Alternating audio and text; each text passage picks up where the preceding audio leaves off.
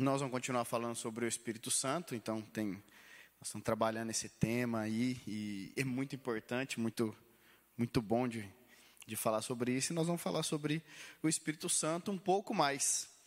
O, nós seguimos sempre um livrinho assim, eu achei interessante o tema. Eu nunca uso os temas do, dos livrinhos, nem sei porquê, mas esse tema do, do livrinho que nós estamos seguindo é o vento que transforma. Aí tem um desenho de um, de um, de um, de um, rapazinho assim, o vento em volta dele assim, ó. Eu achei legal o vento que transforma. Pensando em vento, eu pensei em Atos 2:2, que fala que de repente veio o som como de um vento impetuoso e encheu toda a casa. Lá em, no começo do livro de Atos.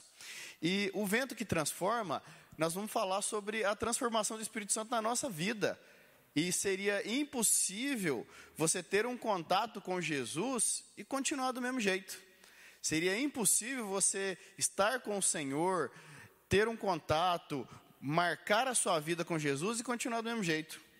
1 João 2,6 foi um versículo que o meu amigo Gustavinho me ensinou a decorar. Eu não sabia desse não, e eu aprendi porque ele falou para mim assim: você ainda não sabe desse? E aí eu fiquei com vergonha, porque eu não sabia, decorei por causa disso. Em 1 João 2,6 fala que aquele, aquele que diz estar nele deve andar como ele andou. Falei assim, gostei. Aquele que diz estar nele deve andar como ele andou. O encontro com Jesus transforma a nossa vida. É de uma vez, porque quando a gente fala de transformação, eu não sei você, mas eu lembro no filme do Transformers que era um carro, um segundo depois é um robô gigante com metralhadora. Às vezes a gente pensa que a transformação é na hora, é de um jeito, e tem transformações que são na hora. Tem transformações que são ao longo do tempo. Tem coisas que mudam devagar. Quando você lembra da, da lagarta e da borboleta, que olha lá, a lagarta é tão feia, né, tão estranha, se arrastando sob o vento, e ela vai andando assim, ó. Aí de repente vira aquele casulo e sai de lá a borboleta, sofreu uma transformação. Tem transformações que são visíveis imediatamente. Se, se nós lembrarmos do endemoniado de Gadara, o gadareno que ficava nos sepulcros, se machucando com pedras, quando Jesus chega, Jesus só se aproxima dele, é um encontro que marcou a vida do cara. Jesus só chegou perto dele e ele já falou: Que tem eu contigo? Vieste nos atormentar antes do tempo, Jesus livrou ele. E diz a palavra que ele ficou, depois do encontro com Jesus, estava sentado, vestido e em perfeito juízo. O encontro com Jesus marcou a vida daquele homem. Queria ir com Jesus, Jesus falou: não, fica aí. E prega em Decápolis, que eram dez cidades, Decápolis, dez cidades. O encontro com Jesus marcou a vida dele. A mulher à beira do poço encontrou com Jesus e o encontro marcou a vida dela. Você tem os maridos, mas não é seu, o que tem tá lá não, não é seu. Aí ela foi, voltou para a cidade, falou assim: Eu tenho encontrado um homem que falou tudo que eu tenho feito. O encontro marcou a vida dela. Marcou ela na hora, foi lá e falou para a turma que foi ver Jesus. Uma transformação repentina. Tem transformações que demoram. Pedro andou com Jesus três anos. E Jesus falou que ia ressuscitar. No terceiro dia, quem estava lá na, do lado do túmulo? No terceiro dia do domingo esperando? Tinha ninguém, nem Pedro. E Jesus falou para Pedro assim: quando você se converter, aí você apacenta as minhas ovelhas. Quer dizer, andou comigo três anos e não se converteu. O encontro com Jesus marca a nossa vida e nos transforma. Como? Gradativamente. Tem momentos que as coisas acontecem rápido e tem momentos que acontecem demorado. Nós não sabemos como é que Deus age. O que nós sabemos é que o Senhor age. Eu ouvi de um pastor, achei muito legal, perguntaram para assim, ó, pastor, quanto tempo que você converteu? Aí ele falou assim, olha, que eu aceitei Jesus tem 20 anos. Converter, eu estou convertendo até hoje. Porque todo dia você precisa de um pouquinho de conversão. Todo dia você melhora alguma coisa, todo dia você aprimora alguma coisa, todo dia você abandona alguma parte do pecado e vai caminhando a Jesus. Todo dia, todo dia a gente se transforma. E o nosso encontro com Jesus marcou a nossa caminhada. Eu conversei isso com a Aline essa semana, porque nós chegamos do trabalho, eu e ela, e eu falei para ela assim, fiquei contente, falei assim, ó, eu falei de Jesus e tal, né, num lugar, fiquei muito legal, foi, foi, foi, bacana. E ela também falou, não, porque no meu trabalho também eu falei de Jesus e a gente falou sobre a caminhada cristã. Aí eu falei assim, ó, uns estão no comecinho, outros estão lá na frente, outros estão no meio do caminho. Quem está no meio do caminho tem que ter paciência com o que está começando. E o que está lá na frente tem que ensinar e ajudar os dois, porque está todo mundo na mesma caminhada. Não tem ninguém que esteja nesta terra que pode falar assim, ó, tô pronto. Não está pronto. Tá todo mundo na caminhada. Todo mundo precisa melhorar, todo mundo precisa transformar. Não tem ninguém pronto aqui vivo nessa terra. Todo mundo está melhorando. Você vê o pastor Tato, eu gosto demais do jeito que ele ora, porque ele fala umas palavras, gente. Como é que é? Nossa, eu admiro o jeito dele, dele orar. O pastor Tato também está na caminhada. Todos nós estamos na caminhada. Você vê um pregador do YouTube que fala uma palavra linda, maravilhosa. Você fala assim: Meu Deus, onde é que é do trono de Deus que vê esse negócio? É verdade. Essa pessoa também está na caminhada.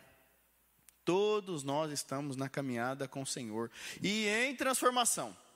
O que você não pode deixar passar é que o encontro com Jesus transforma a sua vida. O encontro com Jesus muda você. E não há ninguém que não tenha encontrado com Jesus e que fique da mesma maneira. Se você diz que encontrou com Jesus e continua exatamente igual depois de um tempo, reavalie se você encontrou com Jesus mesmo. Porque quem encontrou com Jesus, e acho que foi o único que encontrou com Jesus e saiu triste, foi o jovem rico. Mestre, quem lembra? Todo mundo lembra. Mestre, o que tem que fazer para herdar a vida eterna? Aí Jesus falou para si: guarda os mandamentos, guardo desde criança. Quer dizer, eu estou aqui e eu sou muito bom mesmo. Uma coisa te falta: vende tudo que tem, dá aos pobres e me segue. Aí o jovem deu um passo para trás, não, mas aí já ficou difícil, né? E saiu da presença de Deus, de Jesus, triste. Foi o único que se encontrou com Jesus e saiu triste. Por quê? Porque não deixou o encontro marcar ele. O encontro com Jesus muda você. O encontro com Jesus transforma a sua vida. O encontro com Jesus te leva para um outro caminho. Se você não consegue ver uma mudança, se ninguém vê a mudança na sua vida, será que você encontrou com Jesus mesmo? Você está dizendo que encontrou com Jesus e não encontrou ainda. É sobre isso que nós vamos falar. Essa transformação toda, ela passa por quem? Quem que é o agente transformador da nossa vida? É o Espírito Santo. Fiz toda essa introdução aqui para falar do Espírito Santo, porque quem está aqui hoje para poder transformar a sua vida, chacoalhar os assim, ô, oh, acorda, é o Espírito Santo de Deus, é Ele que está na terra. Jesus subiu, o Espírito Santo veio, o Consolador, e aí, em Atos 1,8 fala que o, o, Consolador viria, e em Atos 2,2 ele, como um vento, ficou até legal, sonoplastia, ele vinha como um vento, então, o Consolador, o Espírito Santo, é que promove essa transformação na nossa vida. O Espírito Santo é que nos conduz na caminhada cristã, que te convence, que te chama. E nós vamos ver isso aqui ao longo de, dos seis tópicos que eu tenho para falar aqui sobre o Espírito Santo. Interessante é que nós, só para frisar isso, o Espírito Santo, assim, ó, ele trata na sua vida. E de vez em quando ele pede para fazer umas coisas diferentes, que você não entende por quê faz parte do processo de transformação. Estava eu esses dias, não muito tempo atrás, duas semanas, animado numa quinta ou sexta-feira, porque eu vou para academia final da tarde. Mas esse dia casou aqui tudo certinho para mim na academia na hora do almoço. Aí eu ia às 11 ao meio-dia, meio-dia eu ia no Sacaline e de tarde eu não precisava para academia. Então eu falei assim, 11 horas, coloquei, fiz a minha mala, bonitinho a bolsa, liguei para saber se o pessoal ia estar. Cheguei na academia. Vou treinar. Aí cheguei um pouquinho mais cedo e fui para o banheiro vestir. Tirei a camisa da Armag e coloquei a camisa da academia. E escutei uma voz bem clara falando assim na minha consciência: Vai para casa orar. Vou para casa orar. Eu já estou no banheiro da academia. Eu vou treinar. E aí eu ia colocar, tirar a calça, colocar bermuda, vai para casa orar. Não vou não, vou não, tô aqui já. Eu já tô aqui, eu vou treinar. Vai para casa orar. Você me arruma cada problema. Coloquei a camisa de volta, vesti a roupa. Aí o, o, o, o instrutor lá falou assim: não vai treinar? Eu falei, não, parece um problema que eu vou resolver. Não vou, não. Fui para casa orar. Cheguei lá, ajoelhei no, na sala, coloquei uma almofadinha assim, ajoelhei. Falei, bom, estou aqui agora. Mandou vir para cá, agora vim. Tive 30 minutos de intercessão. Não pede nada, não é para você pedir nada, é para você interceder. E aí as pessoas, as situações foram vindo na minha mente, eu orei durante 30 minutos na hora do almoço. Depois de meia hora parou de vir coisa na minha cabeça, parou de vir gente, parou de vir nome, eu já tinha orado para os gatos, para os cachorros, para os parentes, só não orei para quem morreu. Orei para um monte de gente, tive um minuto intenso de intercessão, eu não sei o que Deus queria fazer. Para quem que eu orei, e eu também não vi ninguém chegando e falar assim, olha, não aconteceu nada disso, gente. Só que eu estava lá dentro da academia, mandou eu sair de lá para poder orar. E eu fui. E não saí de lá, não foi aquela trans... aquele reboliço dentro do meu quarto. Não foi nada disso. Mas eu fui orar. O Espírito Santo de vez em quando chama você para orar. Espírito Santo de vez em quando fala assim: ó, deixa de fazer uma atividade que você quer e vem para cá. Vamos orar para uma turma que está precisando. Isso faz parte da transformação. Bom, muito bem. Primeiro, o Espírito Santo convence do pecado. Espírito Santo convence do pecado. Antes de dar algum versículo, eu queria falar de uma coisa que eu li num livro muito interessante. Tem um cara que chama Nietzsche. Quem já ouviu falar do Nietzsche? Friedrich Nietzsche. Ele é um filósofo ateu, não crê em Deus, mas tem uma percepção, tinha uma percepção muito legal da vida, sabe? E ele escreveu dos livros que ele escreveu, ele escreveu um que chama Além do Bem e do Mal eu tive a oportunidade de ler esse livro, comprei, nem sei porquê. E li o livro inteiro, para guardar uma frase que ele falou no livro. Que falava assim: ó, todo homem convencido contra a vontade conservará a opinião anterior. Repetir. Todo homem convencido contra a vontade conservará a opinião anterior. Sabe por quê? Isso aqui é em todo sentido. Se não fizer sentido para você, você não vai acreditar. Numa discussão, às vezes você quer enfiar Jesus goela abaixo da pessoa. Você vai discutir, discutir e não vai dar certo, porque todo homem convencido contra a vontade vai conservar a opinião anterior. E aí, João 16, a partir do versículo 8 até o 11, fala que ele vos convencerá do pecado, da justiça e do juízo. Do pecado, porque não creram em mim. Da justiça, porque eu vou para junto do Pai e não me vereis. E do juízo, porque o príncipe deste mundo já está julgado. Ele vos convencerá do pecado, da justiça e do juízo. Ele é que convence. Ele é que mostra para você prega, prega, prega, fala, fala, fala e nada. O povo não converte, você não, não quer saber de Jesus, você discute, você entra. Quem traz o convencimento é o Espírito Santo de Deus. Quem traz o, quem faz sentido aquelas palavras é o Espírito Santo de Deus. É, eu achei muito interessante. Uma vez um cara, tem um pouco tempo atrás, começou, falou, queria vender para você um, um treinamento, e eu falei assim, eu não estou interessado em treinamento agora, não é o momento, mas eu posso te apresentar? Eu falei, pode me apresentar. Aí o cara montou um PowerPoint, foi online, ele me apresentou, negócio de empresa e tal, e falou, falou bonitinho, bonitão. Eu não ia comprar e eu não comprei. Não era a hora. Mas o cara fez uma pergunta para mim que, que foi muito pertinente. Falou assim, Magno, o que eu falei para você aqui fez sentido? Quer dizer, você entendeu? Fez sentido para você? Eu não podia mentir. Falei, fez. Ele, então, por que você não vai comprar? Eu sabia que eu não ia comprar, então nós temos um planejamento.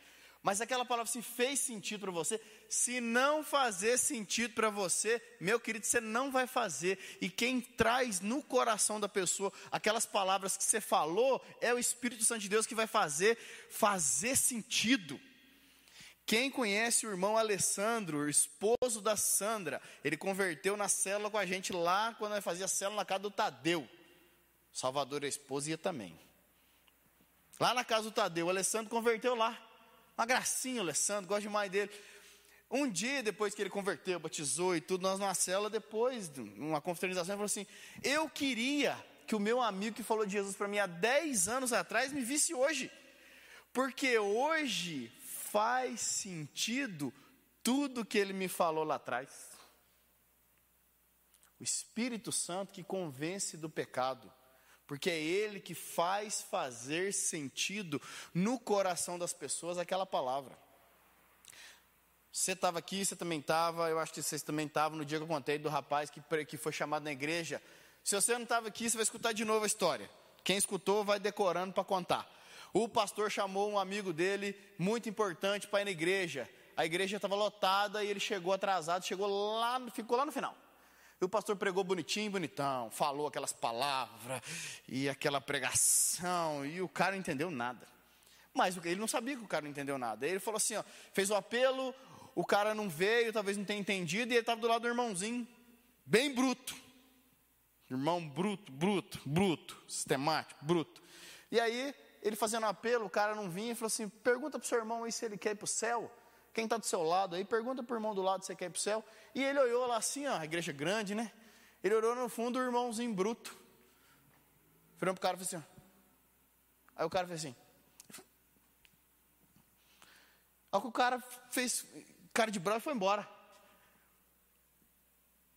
No domingo, esse cara voltou para o culto e o pastor falou, que bom que você voltou, não tive oportunidade de falar que você quer dia, mas, mas agora você está aqui, você gostou da palavra, como é que é? Aí ele falou assim: Olha, eu não entendi muito bem o que você falou, não. Não entendi, na verdade, não entendi nada que você falou. Foi meio esquisito, mas na hora de que você fez o apelo lá e tudo, o irmão que está do meu lado, que ali, ó, perguntou para mim se eu queria ir para o céu. Aí eu falei para ele assim: Eu não quero saber de céu. Aí ele falou assim: Então vai para o quinto dos infernos. O que eu fiquei bravo foi embora.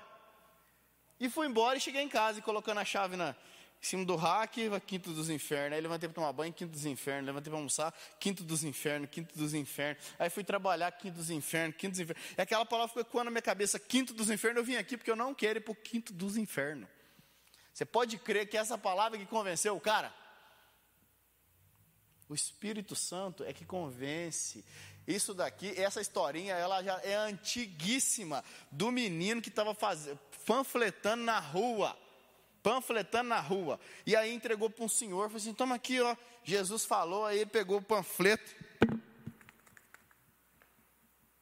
Que que eu faço com o seu panfleto? Eu não quero saber o que Jesus disse.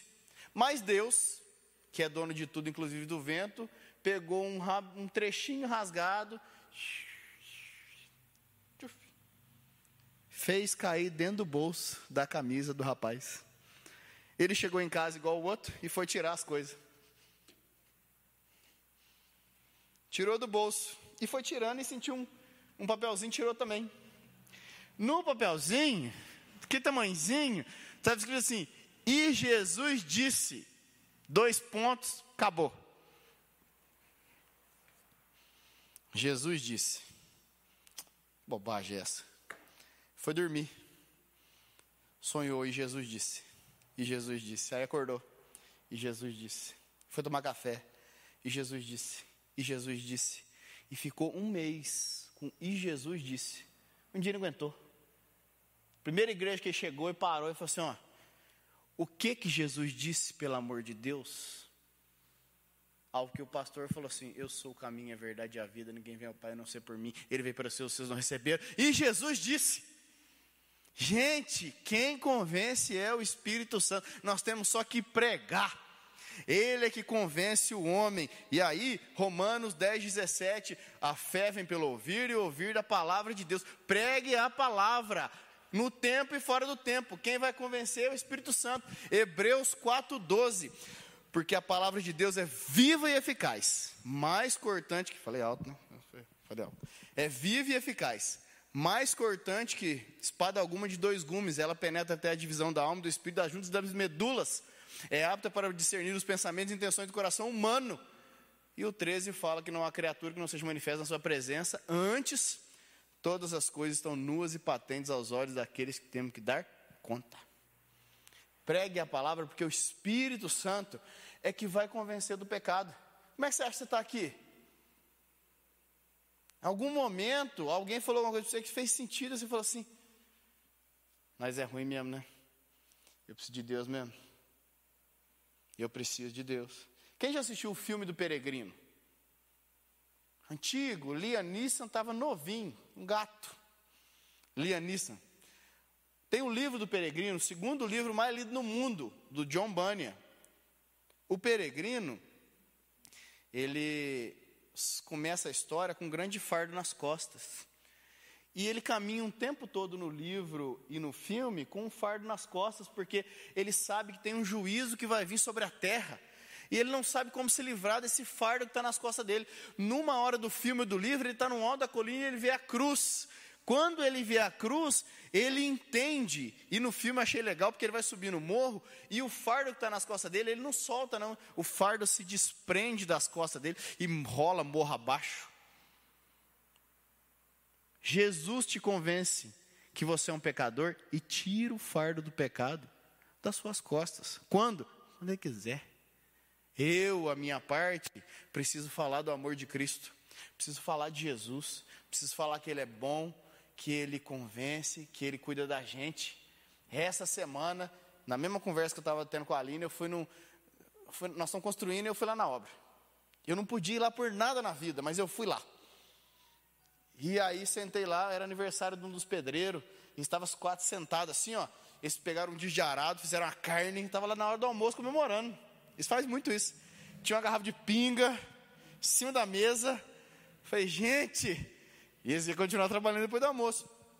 Sentou lá, tudo bem, gente, como é que vocês estão aqui, aniversário? E aí, eu aprendi um, um, um, um poema, que eu acho muito bonito, um dia eu falo para vocês. E eu falei, vou deixar de presente para você aqui esse poema, porque eles gostam muito de mim, a gente conversando. E falei o poema. Não é que o olho do homem encheu d'água? E um outro ficou lá todo emocionado. E eu falei de Deus e falei de Jesus no poema, e falei da criação. Uma hora, esse poema vai fazer sentido no coração de alguém, porque tinha sete escutando. Ainda orei o Espírito Santo ainda. Tem sete, pelo menos um uma hora vai fazer sentido e ele vai convencer do pecado. Vai convencer que nós precisamos de redenção. Dois, vamos para frente, porque senão ele não consegue. O Espírito regenera. Quando fala de regenerar, eu ia vir com a camiseta de mão comprida assim, ó. O que, que você pensa de regenerar?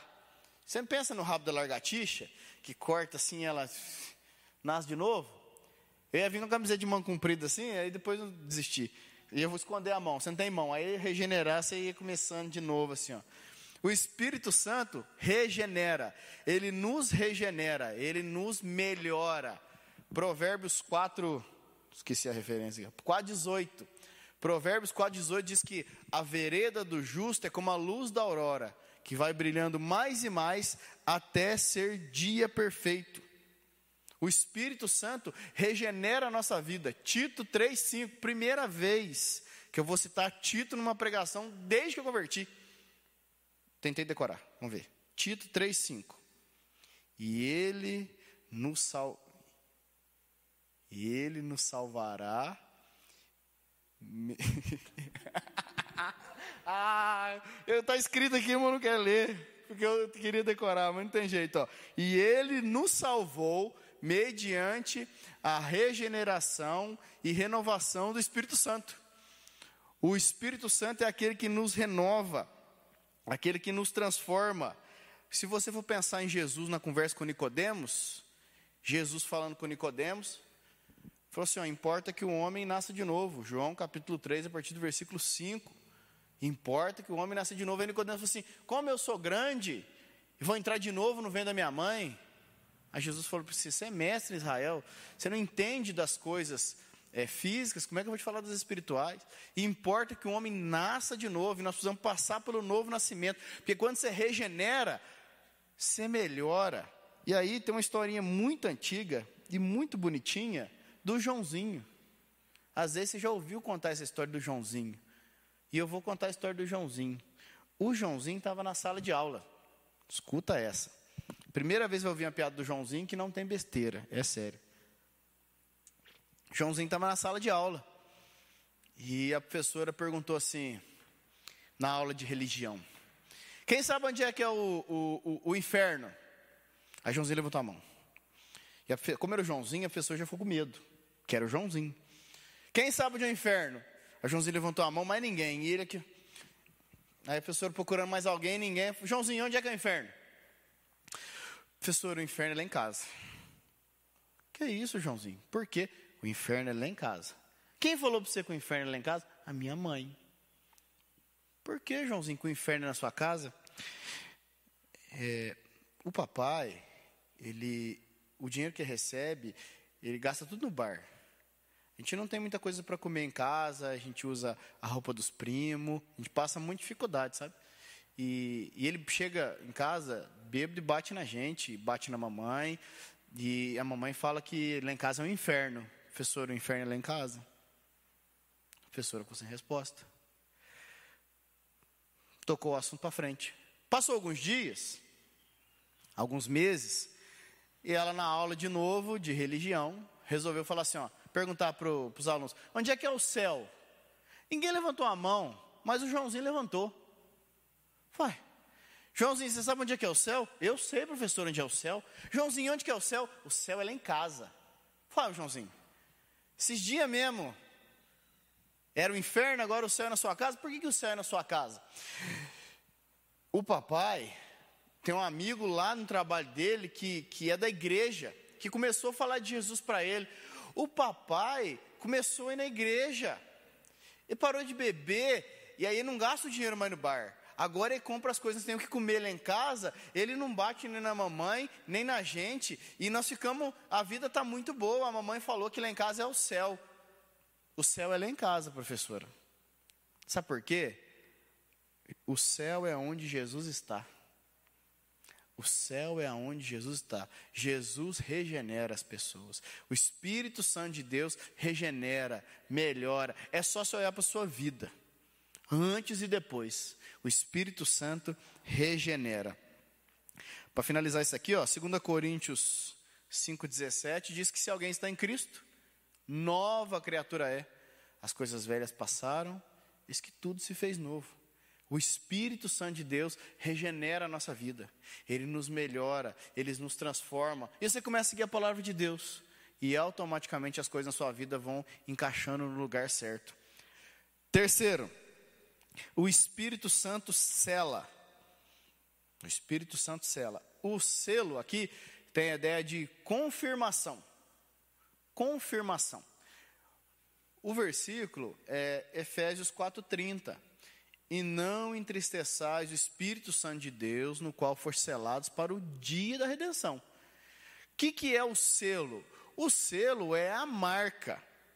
Você carrega essa marca. Alguém pode dizer para você que você carrega a marca de Cristo? Sim, você carrega a marca de Cristo.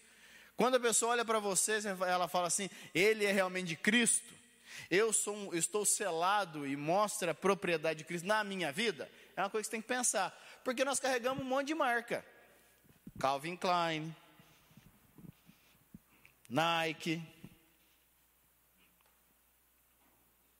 Xiaomi, você, meu irmão, é um outdoor ambulante.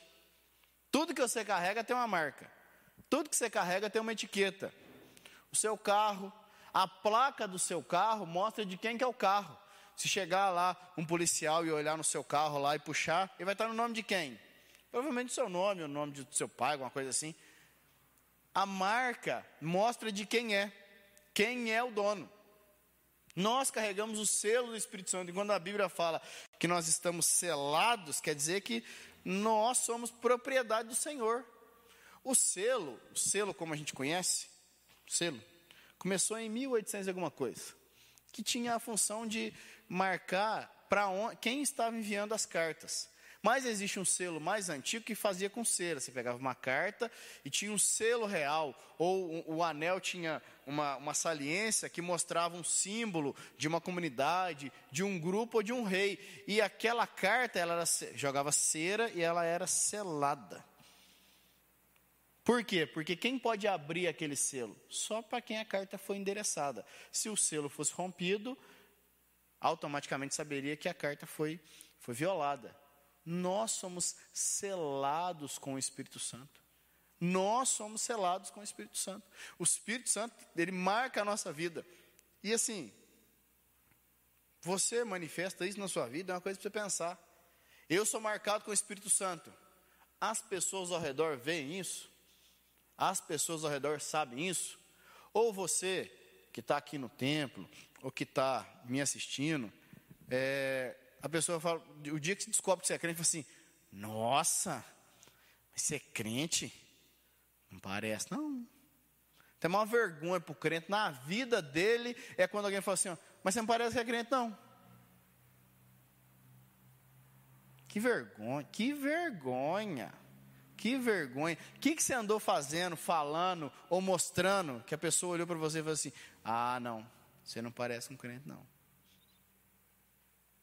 Isso é uma vergonha para quem é cristão. Porque a pessoa pode até não associar você com um crente, mas você, alguém vai falar para você assim: Você é diferente, hein? Senti um trem diferente no você aí, ó. Você é um cara diferente. O diferente já está bom. O diferente já está muito bom. Quando eu comecei a trabalhar é, aqui na Avenida Embaixo, que a Armag aqui, agora é aqui, a gente era parceiro de uma empresa e a Armag prestava serviço para essa empresa. O pessoal reunido na hora do almoço, na época não tinha celular. Então, a pornografia não estava no celular, porque o celular não tinha imagem, estava nas revistas que o pessoal escondia em cima do banheiro, assim, na hora do almoço ficava um grupinho ali falando besteira, falando mal dos outros. Eu nunca participei dessas rodas. Eu já tinha temor do Senhor, eu sabia, nunca gostei disso. E o povo ficava ali. E eu almoçava de lá, almoçava de cá. Ninguém falava comigo sobre isso, porque uma vez tentaram falar comigo sobre isso, eu falei assim: não quero esse tipo de brincadeira. Mas quando algum desses tinha algum problema que era sério, era comigo que eles falavam. Briguei com a esposa, estou endividado, quando era alguma coisa séria, eles iam falar comigo. Pessoas mais velhas, eu era jovem naquela época, tinha 19, 18 anos, e vinham falar comigo. Ô, ô, ô, cidadão, você é mais velho e está tá passando por isso? Não, Mag, é porque, porque é diferente, você tem umas palavras diferentes, você fala umas coisas sérias. Ah, você tem que externalizar o selo do Espírito Santo na sua vida. Não é chegar tocando sanfona no seu serviço, não. Ó, gente, eu sou de Jesus aqui, hein? Não é disso que eu estou falando. É com a sua vida e com a sua atitude. Você, você e você que está me vendo, é uma carta viva. O selo do Espírito Santo está sobre a sua vida. Você é uma carta, a pessoa olha para você e fala assim: oh, é diferente, hein? É diferente. Por quê? Porque você manifesta uma coisa boa, você vai na contramão de tudo que está acontecendo por aí. Então, assim, o Espírito Santo nos marca. Deixa eu ver se tem alguma coisa para falar aqui. Registro, marca, placa, beleza. 4. O Espírito habita no coração do crente e é o Espírito consolador. É, nós somos morada de Deus, hotel de Deus, guerreiros da fé. Muito bem. O Espírito habita no nosso coração. E aí, em João 16, 7, vai falar que ele é o consolador.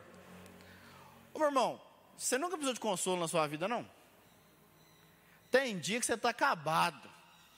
Que você precisa que alguém ponha a mão no seu ombro e fale assim: vem cá contar para você. Não é assim não. Está acontecendo é assim, assim, assim. Mantenha a calma. O Espírito Santo é o consolador. O que, que os discípulos foram fazer depois que Jesus morreu? Juntaram as redes e foram pescar. Pescar. O mestre morreu. Acabou tudo. Nós esperávamos, pensa nos discípulos do caminho de Emaús. o que eles falaram é o que estava no coração de todo mundo. Nós esperávamos que eles iam restaurar Israel. No entanto, hoje é o terceiro dia que essas coisas aconteceram, essas coisas da morte dele. Acabou, nós seguimos o mestre, e ele fez milagres, era um profeta poderoso, mas ele morreu. O Espírito Santo veio para consolar. E depois que o Espírito Santo, em Atos dos Apóstolos, que poderia se chamar Atos do Espírito Santo, você já ouviu alguém falar sobre isso? Não precisava chamar Atos dos Apóstolos, podia chamar Atos do Espírito Santo. O Espírito Santo veio e consolou e trouxe a eles uma nova verdade. Depois disso, eles saíram dos barcos que iam pescar e subiram, Pedro e João, lembra da Porta Formosa? Saíram para orar e para pregar, e com intrepidez a igreja começou a crescer, porque eles foram consolados. Eles foram consolados pelo Espírito Santo. Olha, aconteceu, o mestre foi, tinha propósito, ele tinha que ir, mas eu estou aqui, vamos embora para frente. Aí prega, converte 3 mil, prega, converte 5 mil, e o Espírito Santo agia de tal forma que a sombra de Pedro curava. Olhou para o mendigo pedindo lá, não temos ouro nem prata, mas o que eu tenho te dou. Levanta e anda.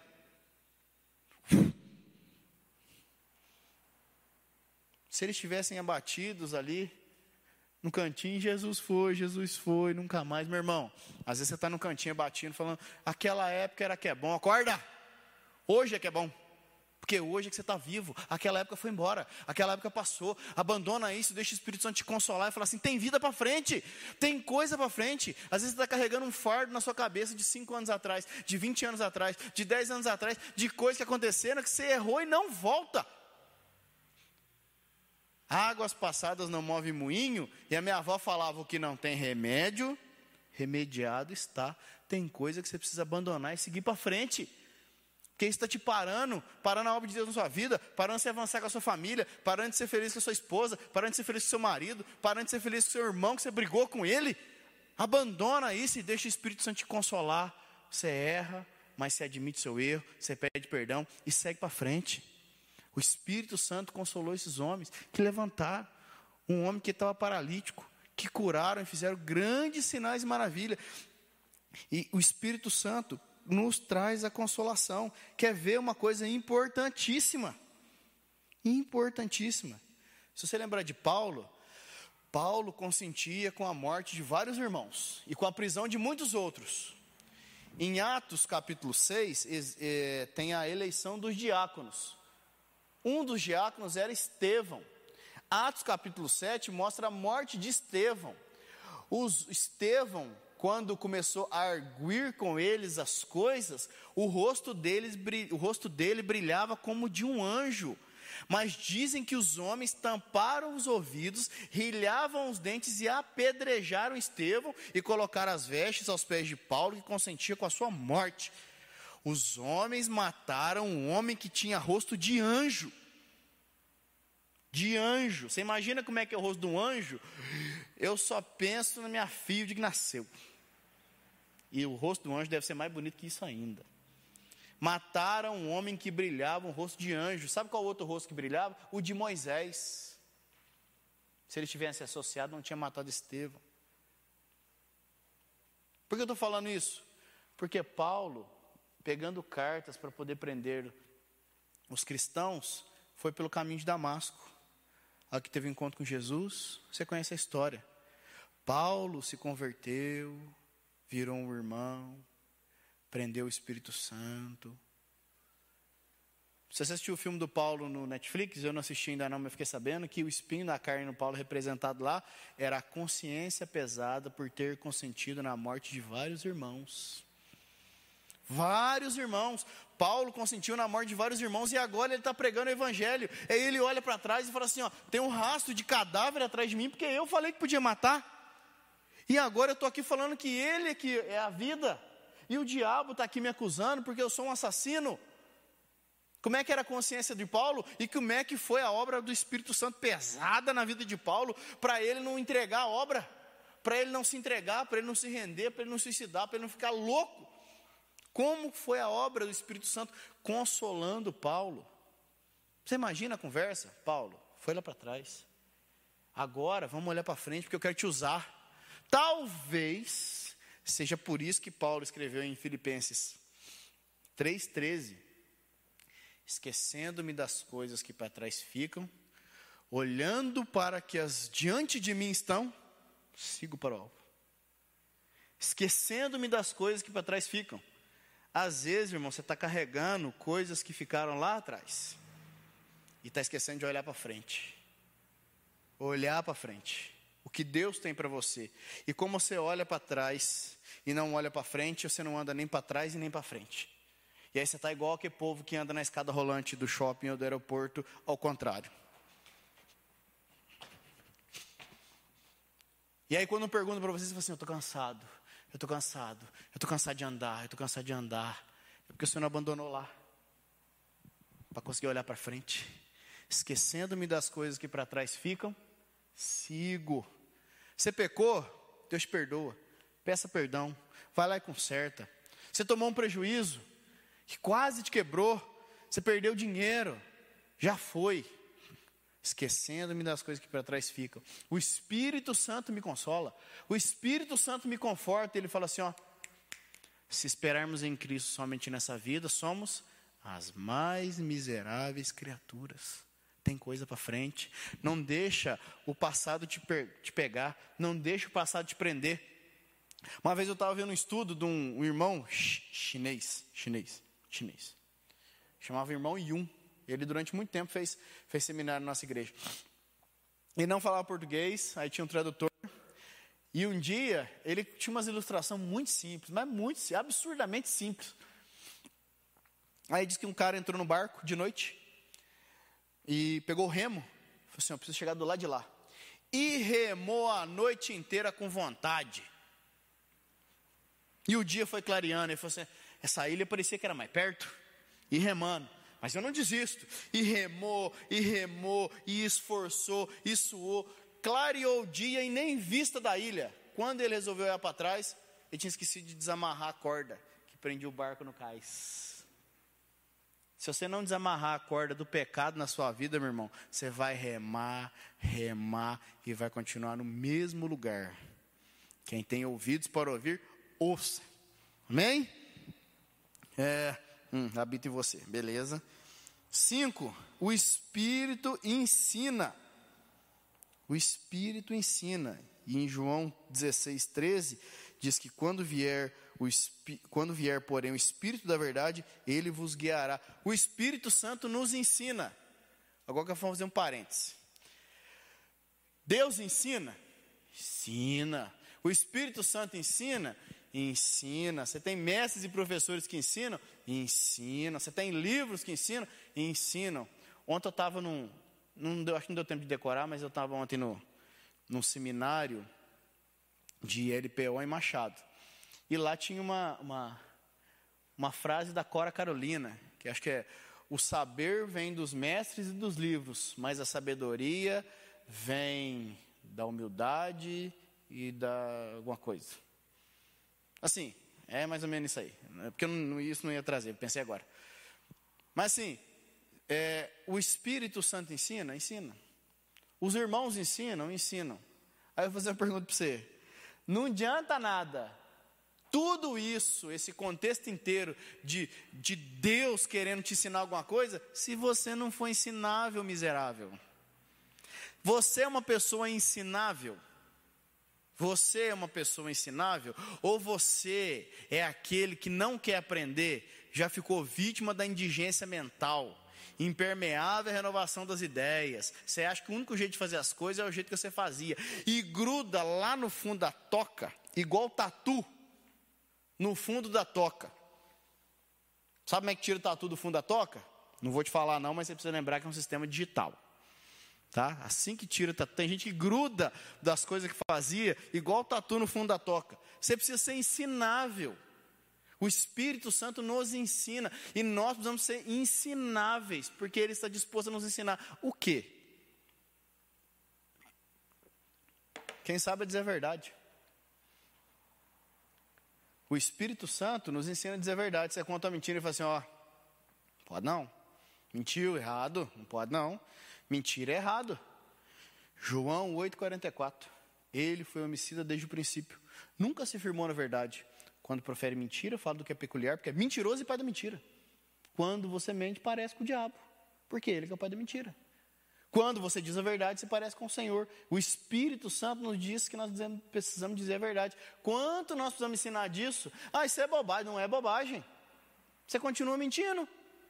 Veio para a igreja, está na caminhada, mas você continua, você precisa aprender a falar a verdade. Você precisa aprender a perdoar. Quanto tempo nós estamos falando de perdão na igreja? Você tem 10 anos de tomador de ceia e não aprendeu a perdoar. Às vezes vai querer fazer isso no final da vida morrendo, falando assim, doutor, na cama do hospital, doutor, me dá mais um dia de vida para me poder falar para minha mulher o quanto que eu amo ela. eu achei que se eu falasse todo dia, ela ia ficar mal acostumada, e que é verdade. Deixa eu viver mais um dia para poder pedir perdão para meu irmão. Nós brigamos há 30 anos atrás, não pedi perdão para ele. Às vezes você precisa aprender a pedir perdão. Às vezes você precisa aprender a ajudar as pessoas. Nós precisamos aprender isso. O Espírito Santo nos ensina a ajudar as pessoas, gastar um pouco do seu tempo com os outros. Estou cansado de falar isso. Que dia que você ajudou alguém a fazer uma faxina desinteressado? Desinteressado. Irmã, você que está me olhando aí, tem uma vizinha sua que está doente. Doente. Não consegue fazer as coisas que as crianças, uma bagunça em casa, você está do lado. Vai lá, doa uma faxina. Faz um bolo e leva lá para ela. Ajuda ela com curativo. Eu não sou enfermeira, aprende. Que dia que você doa um pouco do seu tempo? Não, pode deixar, irmã. Eu vou limpar sua casa aqui, eu tiro o pó.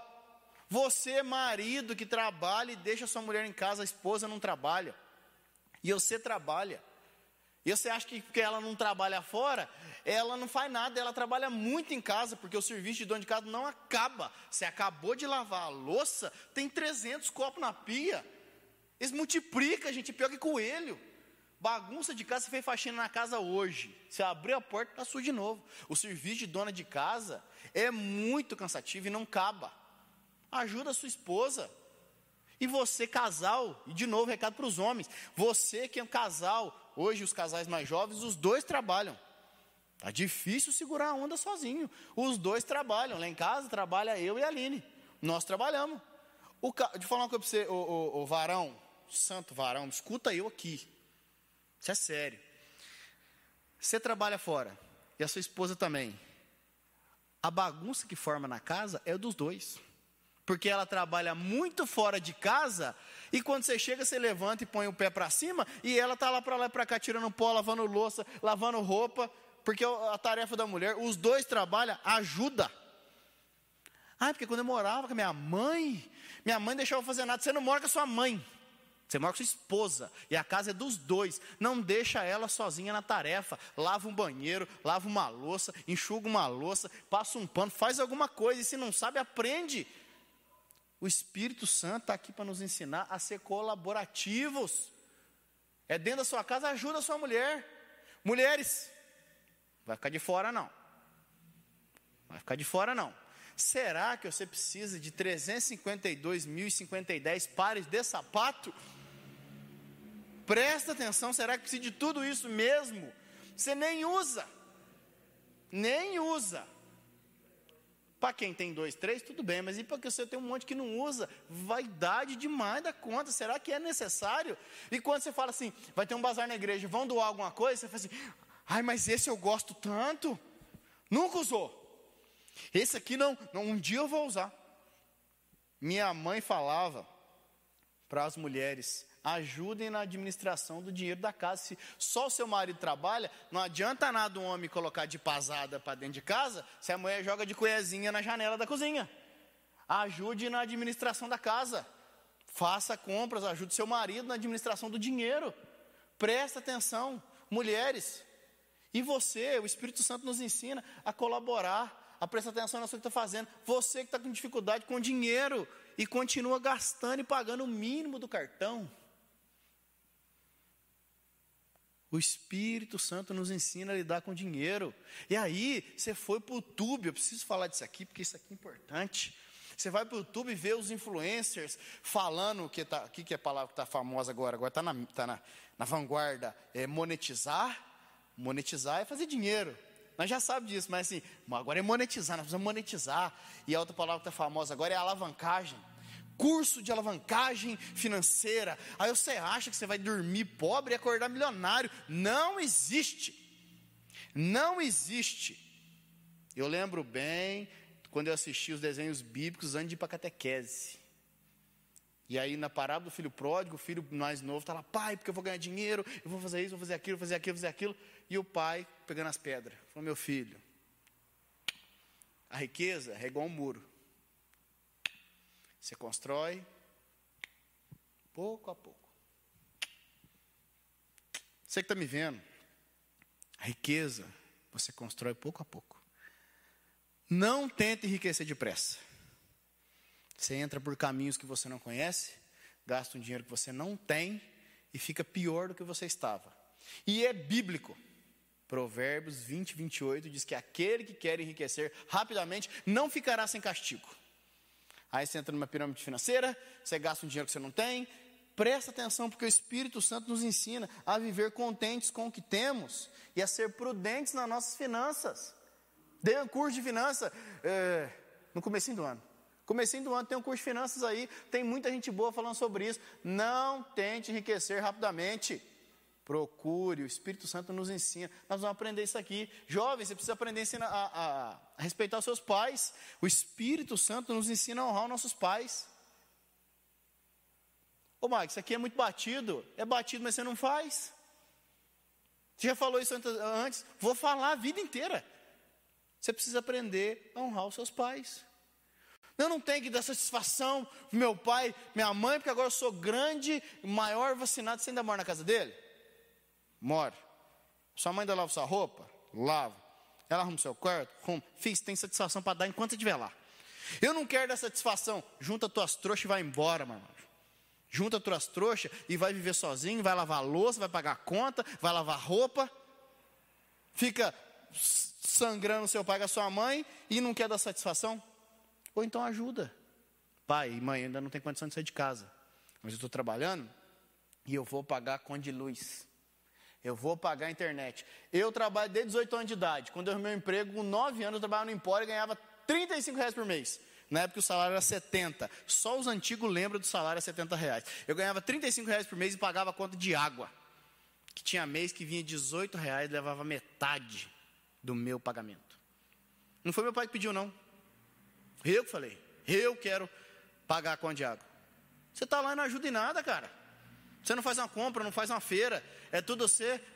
Honra os seus pais. Eles estão cansados. Dinheiro do seu pai não multiplica. Não é só passar o cartão. E você, pai, ensina o seu filho o valor do dinheiro. Ensina o seu filho, e aí eu vou. Não dá tempo. Ensina o seu filho que dá trabalho, porque o seu filho vê você tirar o cartão e passar lá. Você passa o cartão, passa o cartão, passa o cartão. Ensina o seu filho que dinheiro precisa trabalhar. Que antes do cartão, tem trabalho. Uma vez uma menininha chegou para o tio dela e falou assim: Tio, já sei cozinhar. Aí ele falou: ah, que legal, já sabe cozinhar? Já? O que você sabe fazer? Eu sei fazer miojo. E ela estava associando cozinhar com três minutos do miojo. Nós estamos vendo a geração do miojo. Amor miojo, finança miojo, amizade miojo. Tudo rapidinho. Igreja miojo, crente miojo. Em 2007 morreu Momofuku Ando, o cara que inventou miojo. E esse era o nome do cara. Morreu em 2007. Em casa fizemos três minutos de silêncio em homenagem à morte do cara. As coisas têm tempo. Você precisa ensinar os seus filhos. Você está cansado? Sua esposa também. Você precisa continuar a sentar com seu filho e fazer o dever de casa. E saber se ele está sabendo a matemática. Filhos que estão no período de 6 a 9 anos, estão na alfabetização. Importantíssimo. Senta lá com ele. Põe a Bíblia do lado para você não esquecer de discipular ele. Deixa eu ver o que você está aprendendo na escola. Porque você acha que é tudo obrigação da escola? A escola não está para educar seu filho, não. A escola está para fazer escolarização. Mas a educação do seu filho Depende de você. E aí você chega bravo com a professora no final do ano e fala assim: passou o ano inteiro e meu filho não aprendeu nada? Não aprendeu, você não sentou com ele para ver se ele estava aprendendo. Naquele momento ali tem um monte de coisa acontecendo. Você senta com seu filho para fazer continho. Vou ensinar A, B, C. Naquele momento, você está falando algumas coisas para o seu filho. Primeiro, papai está aqui. Segundo, papai também sabe e vai te ensinar. Terceiro, eu me preocupo com o que está acontecendo na sua vida. Quarto, eu sou uma autoridade na sua vida. Não vai assistir o YouTube, eu estou aqui. Senta aqui e vamos estudar. Você vai desenvolvendo um relacionamento de respeito com o seu filho. E ele vai começando a ver você uma figura de respeito. Meu pai me ensinou a fazer a conta. Minha mãe que me ensinou a ler. Você vai desenvolvendo muito mais do que simplesmente a alfabetização. Vai desenvolvendo respeito. Você precisa discipular o seu filho. A Aline me chamou a atenção esses dias e falou assim: ó, você e a Elizabeth ficar vendo muito vídeo, você tem que orar com ela e ensinar da palavra de Deus. Ela tem razão. Isabelle, senta aqui, vamos lá, contar a historinha da palavra de Deus para você. Tinha um cara chamado Davi. Você precisa gastar tempo com seus filhos. Ensina a criança no caminho da vida. Eu estou cansado. Irmão, está todo mundo cansado. Frenético, frenético, esse trabalho, você trabalha, você vai. Está todo mundo cansado, não é desculpa. Arruma um tempo dentro do seu cansaço para acompanhar os seus filhos. Filhos, respeitem o pai. E ó, já que nós estamos falando isso aqui, o Espírito Santo nos ensina a interceder pelos nossos pastores. Você ora para Deus pedindo um tanto de coisa. Você ora para o pastor? Equipe de louvor chegou aqui mais cedo, vai ficar aqui o dia inteiro, sai mais tarde. O Espírito Santo nos ensina a interceder. O Espírito Santo nos ensina um monte de coisa. Tem bastante coisa que não dá para falar tudo. O Espírito Santo que nos ensina. Nos ensina a crer em Jesus. O Espírito Santo nos ensina o que devemos fazer. O Espírito Santo nos ensina. Você precisa ser ensinável. Sexto e último, para encerrar. O Espírito Santo guia o crente. Guia. Então aí eu estou em. No mesmo João 16, 13, diz que ele vos guiará. Quem aqui já teve oportunidade de viajar e você não conhece o lugar e você contrata um guia local? Guia local. O que é o guia local? O cara que nasceu ali, ele conhece as árvores, os animais, tudo. Nós tivemos a oportunidade esse ano de ir lá para o Tocantins e conhecer o Parque Estadual do Jalapão. Um lugar lindo, lindo, lindo, lindo. Recomendo, lindo. Chegou lá, não tem que contratar um guia. Por quê? Porque é uma cada biboca que você entra, você fala assim, meu Deus, não é possível que tenha uma coisa bonita depois daquela estrada. Mas o guia lá, sergipano, eh, tocantinense, sei lá, fala assim, ah, irmão, tá chegando aí, patrão, pode ficar sossegado, nós estamos chegando. Daqui a pouquinho nós vamos virar ali, você vai ver um trem bonito que eu vou levar vocês para ver. E aí o guia te levava nos estradas estranhas, né, amor? Para lá e para cá, e virava assim, chegava lá, um fervedouro lindo de água azul, por que eu estou falando do guia, gente? Porque o guia é aquele que te conduz para um lugar que você não conhece. Primeiro, você precisa confiar no guia. Você contratou o guia e fica assim: hum, esse ônibus cheio de gente aqui com as carteiras, vai parar no lugar, vai assaltar todo mundo. Você vai? Você não vai. Você precisa confiar no guia. O Espírito Santo é o nosso guia. Nós precisamos aprender a confiar no guia, naquele que dirige a nossa vida. O dia da oração lá foi assim mesmo, vai para casa orar. Eu tenho que confiar nele, porque senão eu não poderia estar falando aqui para você, irmão. Eu tenho que confiar nele, vai para casa orar, vou para casa orar. Ele guia a nossa vida, e assim, ele dá a dica, ele nos conduz. Deuteronômio 30, 19. Deuteronômio 30, 19 diz assim: Hoje ponho por testemunha contra vós os céus e a terra. Eis que apresentei para vocês a vida e a morte, a bênção e a maldição, e escolhe, pois, a vida. Deus estava falando com o povo: ó, está aqui diante de vocês, mas eu estou guiando vocês para a vida, escolhe, está aqui. E no Novo Testamento, Mateus 7, 13 e 14, fala assim: ó, entrai pela porta estreita. É assim que fala. Entrai pela porta estreita, parênteses, porque larga a porta espaçoso o caminho que conduz à perdição, e muitos são os que encontram, porque estreita é a porta, versículo 14, e apertado o caminho que conduz à vida. O Espírito Santo é aquele que nos guia e que nos conduz. Ele mostra para você o caminho, fala por onde tem que andar, e você sabe quando é que você está vacilando. Ele fala para você: Eu não iria aí, não. Não, não é caminho bom, não. Não vai por aí, não. Ele te avisa, você sabe que te avisa. Você está lá na internet. Internet é uma benção. Pesquisa, nossa, tem um monte de coisa. Você vai num. Não entra aí não. A mão aqui é inocente, mas o próximo talvez não seja. O Espírito Santo te guia para onde você deve ir e para onde você não deve ir. O que você deve fazer e o que você não deve fazer. O Espírito Santo nos conduz no caminho da fé. Eles nos conduzem numa estrada que nós não conhecemos. Em Efésios capítulo 2 diz que o Senhor pavimentou a estrada, mas quem conhece a estrada é o guia. Pode vir.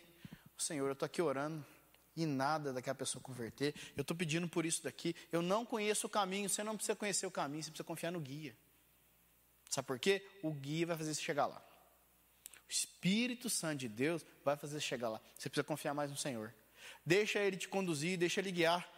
Deixa ele guiar os seus estudos. Está sem saber o que orar? Joelho a si mesmo. Senhor, não sei o que orar, não. Hoje eu não sei o que orar, na verdade nem queria estar aqui de joelho. Mas o Espírito Santo te conduz na oração. Ele guia você na intercessão, numa oferta para alguém. O Espírito Santo guia a nossa vida, nos diz o caminho que devemos andar. Mas ele é o guia, ó. O caminho é esse aqui. Eu. E aí os dois versículos que eu citei para você aqui são os versículos que falam que você tem que escolher. Você tem que escolher. Você precisa decidir. Você que precisa saber. Para finalizar, os últimos versículos do Salmo 139 falam assim: Sonda-me, ó Deus, conhece o meu coração, transforme o pensamento e guia-me pelo caminho eterno. Vou abrir porque deu uma. Não achei legal, não. Sonda-me, ó Deus, sonda-me, ó Deus, conhece o meu coração, vê se há em mim algum caminho mau e guia-me pelo caminho eterno. É isso mesmo. Sonda-me, ó Deus Conhece o meu coração, prova-me e conhece os meus pensamentos. Vê se há em mim algum caminho mau e guia-me pelo caminho eterno. O Espírito Santo está aqui para falar assim: ó, eu conheço o caminho. E para finalizar, pensa comigo isso aqui. Por que, que o Espírito Santo conhece o caminho? Você que está aqui no tempo pode responder. Me ajuda aí, alguém ouvir a voz. Por que, que o Espírito Santo conhece o caminho? Fala para mim. Por que o Espírito Santo conhece o caminho? Por quê, gente? Você que está em casa aí, escreve nos comentários. Sempre quis falar isso aí. Por que, o Espírito Santo conhece o caminho? Por quê, gente? Porque ele já esteve lá. Ele foi, ele tá, é de lá que veio. Jesus falou assim: ó, eu vou e ele virá. Ele virá de onde? De lá. De lá para onde quer levar nós. Então o Espírito Santo sabe o caminho. É por isso que ele nos conduz, porque ele já esteve lá. Assim, ó, eu conheço o caminho, vem cá, pega na minha mão que eu vou te levar, que eu sei onde estou indo. Pode confiar. E vem comigo. Ninguém, ninguém dos que confiaram no Senhor ficaram sem resposta. Ninguém dos que confiaram no Senhor ficaram sem livramento. Ninguém. O Espírito Santo nos guia hoje, porque ele sabe o caminho. Amém? Vamos orar para a gente encerrar? Em nome de Jesus? Fica de pé. Você que está em casa, vamos orar. Desliga a televisão aí. Não, televisão não, né? Desliga o barulho em volta de você. Senhor, nós te agradecemos pela tua palavra, Senhor. Precisamos de ti, Jesus. Precisamos conhecer mais o Senhor. Precisamos nos deixar ser guiados pelo Senhor. Precisamos nos deixar ser ensinados pelo Senhor, regenerados por Ti, consolados por Ti, instruídos e convencidos do pecado. Espírito Santo de Deus, continua a obra que o Senhor começou na minha vida, continua a obra que o Senhor começou na nossa vida.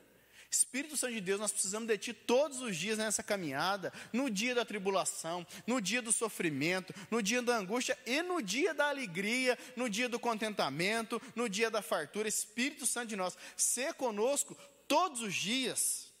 E como diria Moisés, se a Tua presença não for conosco, não nos faça subir.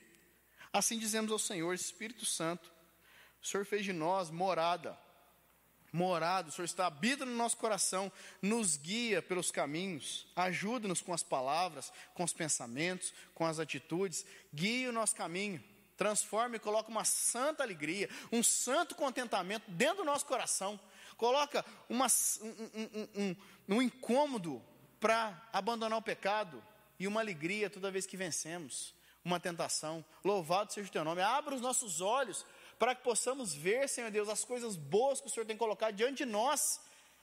E feche os nossos olhos para um passado que nos prende, que nos angustia, que nos amargura. Não deixe o nosso coração preso no passado e na tristeza. Porque as pessoas ao redor podem pensar assim: você é crente tão triste. Seu Deus é triste assim? Diz a palavra do Senhor que até a tristeza diante do Senhor salta de alegria. Nós queremos ser alegres na tua presença. Por isso, Espírito Santo, completa a boa obra que nós começamos, em nome de Jesus. Assim nós nos despedimos, nós clamamos, Senhor Deus, pelo culto da noite, abençoa a palavra, as pessoas que vão estar aqui, os corações que vão ouvir, apressa os pés daqueles que vão vir. Se alguém está alguém tá amarrado para vir, eu repreendo em nome de Jesus, que todos que foram convidados para vir, que venham, para ouvir a tua palavra e sentir o toque do teu Santo Espírito. Assim nós clamamos em nome de Jesus. Amém.